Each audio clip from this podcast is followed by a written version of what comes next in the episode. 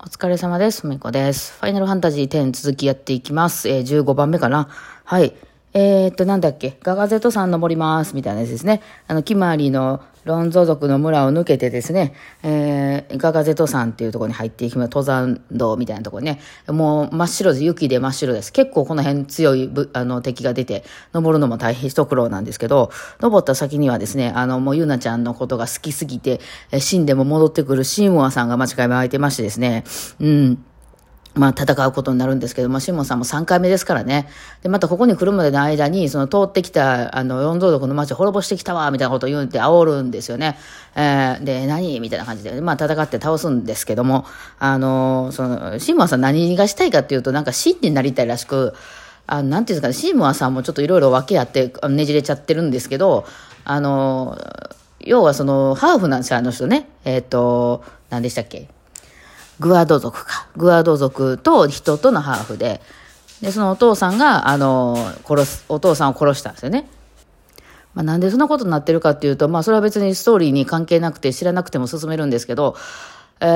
ー、なんかその、シーモアのお父さんは、かつてね、あの、人間の、その人の女の人と、まあ、声に落ちて、そのシーモアが生まれるんですけど、結局そのシーモアっていうのも、まあ、人とのハーフなんで、あの、グアード族ってね、こう、結構、あの、あれなんですよ、保守派なんですよ、めちゃくちゃ。だから結構みんなから、なんか気持ち悪いとかなんやかんや言われて追放するんですよ、自分の子供と奥さんを。うん。まあそこでだいぶそれはひねくれますわね。だからおとんが悪いね、あれはね。うん。ほ んで、えー、でもその奥さん強くて、そのシームはとにかくこれから先守らないといけないっていうんで、その、要するにシームを倒したらみんな、あの、存在価値認めてくれるんちゃうかみたいな、もう発想がね、もうすごい飛躍してるから、そう。で、二人でね、ザナルカンド行ってるんですよ。これ後々ちょっとわかるんですけど、ザナルカンド行った時に、わかるんですけど、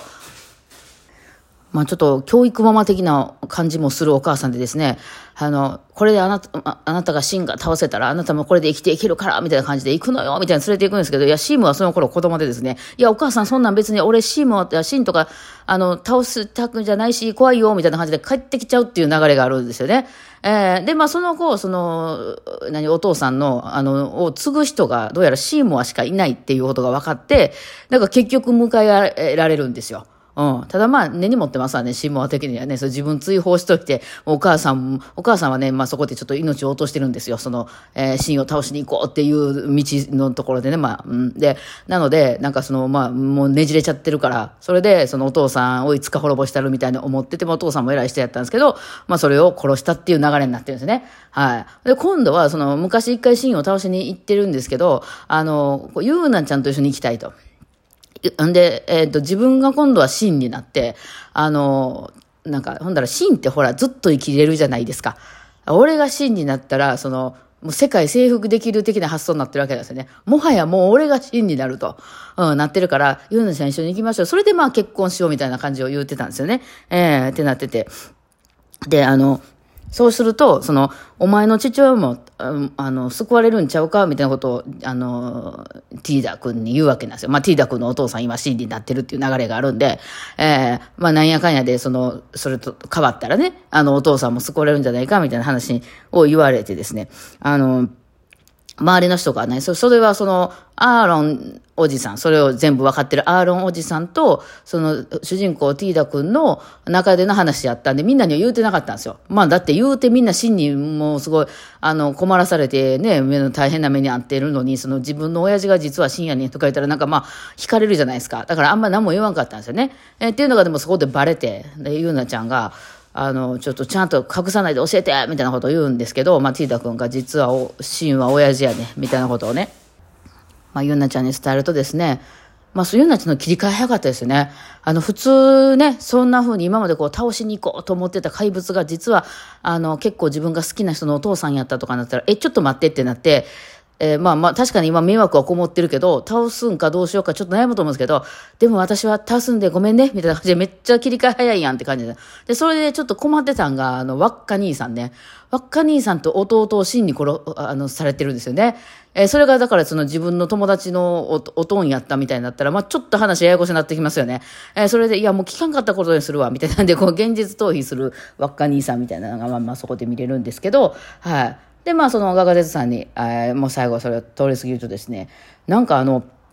壁際にですね、むっちゃいっぱい人がくっついてるみたいな ところがありまして、まあこれ祈り子様なんですけど、あの、祈り子様って今までもちょいちょい出てましたけど、何かっていうと、あの、像みたいな、あの、作られた像みたいなとこで、その、えっ、ー、と、魂だけ入れられてるみたいな感じなんですよ。あの、あれは金なのかな？何なのかわかんないですけど、まあその入れ物みたいなとこに、の、入ってて、その祈り様っていうのは、その、生きた状態のまま魂だけ引き剥がされて、まあそれはね、あの、その昔、エボンっていう人が、あの、み、あの、作り出した秘術みたいなやつなんですけど、まあ、とある、その、誰かの人の魂だけを生きた状態で、えー、取り出してですね、えー、その体は死んでんやろな。うん。で、その祈り子さんっていうとこに、こう、憑依させるみたいな感じ。で、そうすることによって、その、ずっとその祈り子さんのところで、こう、祈りが生きるわけですよ、その像のところでね。ほんで、そこに召喚獣がやってきて、その魂と力をこう、あの、こう、心を通じ、お祈りしてね、通じるとですね、あの、この召喚師さんが、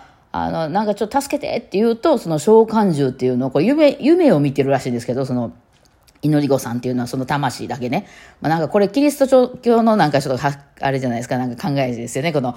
エヴァとかでも出てきますけど、魂別っていうね。そうそう。で、それで、あの、召喚師がそこにコンタクト取ると、その召喚獣っていうのを出してきてくれるって、それは多分その、祈り子さんのそのいわゆる中で脳みそだけ、え、え、意識だけ入れられてる人が弓を見てて、あの、強い、強いのを出してって言われたら、よし、強いの、強いのっていう夢を見て、その、を、それを、その、原稿中っていうその世界にある、その、物質が、その、具現化したものが、あの、召喚獣なんですよ、わけでね。で、そういうのを呼び出せるのが、召喚師だけなので、まあ、あの、ゆうなちゃんなんかはそれを出すことができるという、まあ、流れなんですけど、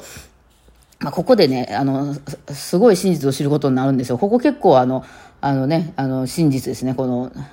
FF10 のね。はい。で、そこでね、その祈り子がもう軍になっていっぱいこう、おるっていう場所を見つけるんですよ。祈り子様って大体1体だけね、寺院の中にこう、祀られてて、そこにこう、召喚師が行ってこう、祈りしてみたいな感じなんですけど、なんかもう、何百人みたいな感じでその祈り子が、あの、おって、で、しかも祈り子が、なんか召喚してるよ、これって言うんですよ。あの、ゆうなちゃんたちがね、いや、ゆうなとかわかる。で、ゆうな、これなんか、祈り子さんたちの山やし、しかもなんか召喚してるよ、この人ら。って言って、で、ティーダ君が、え、何何何？って言って、パッて触ったですね。急にティーダ君、ファってこう意識が飛んで、なんか取り込まれるんですよ。まあ、っていうか、なんか夢見る、見てるみたいな感じになって、あの、実際のティーダ君の本体はなんかそこで寝てしまったみたいな感じになってて、みんなが、え、どうした？どうした？ティーダ君、なんで起きて起きてみたいな状態になってるんですけど、まあ、ティーダ君の意識は今どこに行ってたかっていうと、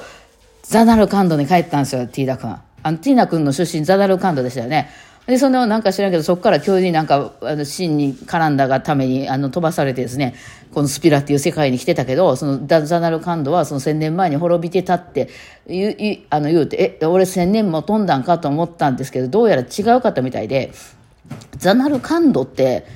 あのその祈り子たちが召喚してた、そのいわゆるなんていうの、仮想空間みたいなものやったらしいんですよ。まあ有名ですよね。うん。だからそのね、その、まあ、到着したとこで自分の家に帰るんですよ。あのね、ティーダ君の家好きですね、私。あの、結構なんか未来っぽい感じの都市でね、なんかね、船みたいな都市なんですけど、あの、一番初めね、えー、あの、一番初め物語始まった時にサインしてとか言ってみんなに言われて、ね、あの、してたあの家なんですけど、うん、そこにね、その、ベベルの祈り子さんみたいな、このこの間言ってた祈り子さんがね、まあ来てるんですけど、あその人もね、結構昔からなんだかんだ遊びに来てた感じがあって、まあ実は知ってるんですよ、ティーダ君も。なんかお前そういえばよく会ったことあるよなと。うん。でですね、えー、あの、その、いや、これ夢か？みたいなことを、そのね、あの、祈りがさんとか、なんか誰も言ってないんですけどね、あの、ザガンドに人、まあ家しか言ってないんですけど、言ったら、そうそう、当たり、夢とか言って、で、俺こんなことを夢見てる場合じゃないから、あの、元に戻してくれや、って言うたら、あの、違う違う、あなたが夢なんですよ。君が夢なのよって言われて、まあ要するにそのさっき言ったみたいに、ザナルカンド自体が、えっ、ー、と、そのティーダ君が住んでたザナルカンド自体が、祈、祈り子たちに召喚されてる、召喚されてる年だったんですよね。そうなん、それ自体が全部その召喚獣みたいなもんで、その、まあ今でいうメタバース的な感じですよね。なんかそのどっかにその存在している、その現実空間じゃないところに存在している街で、そこに住んでるその人たちも全部召喚され、要するに夢のなんか住人みたいなもんだったんだよってことがそこで明らかになります。えー、で、まあその、祈りを、そこにいてる祈り子さんたちの話とか、まあ今までなんか街でちょいちょい聞いてた話によれば、まあ、ここが一番真相なんですけど、千年前にその機械戦争っていうのがあったと。まあ、これはいろんなところで話を聞いてですね。で、その時に、まあ、そのザナルカンドが滅びたっていう話があるんですけど、えー、それで戦ってたのはベベルですね。今のエボン教とか言うてるところの。うん、そのザナルカンド VS ベベルでやってたんですけど、あのー、両方とも機械を使ってる国やったみたいです。はい。で、実は機械メインで戦ってたのはベベルの方なんですね。今機械ダメって言ってるのに。うん。で、ザナルカンドっていうのは召喚師メインで。まあ両方とも機械を使うけども、ザナルカンドが召喚師メインで戦ってて、ベベルは機械メインで戦ってたと。うん。でも機械の方が強くて、ザナルカンドがもうこれあかん、負けるってなった時に、そのザナルカンドのトップやった、その召喚師トップみたいな、エボンさんっていう人、ほら、エボン教の名前でですね、エボンっていう人がですね、まあ別に人ですね、召喚師さんが、あの、あかん、これじゃもうザナルカンドやられてしまうと。だから、あの、負けるのが分かったから、そのザナルカンドが多分滅びるから、滅、あのね、ば、バシバシにその機械であの、やられてしまうから、その前にザナルカンドを仮想空間みたいなところに残そう、みんなで残そうって言って、住んでる人全員祈り子にするんですよ。このエボンさんっていう人がどうやら、このエボンの秘術って言って、祈り子を作ることができる人やったみたいですね。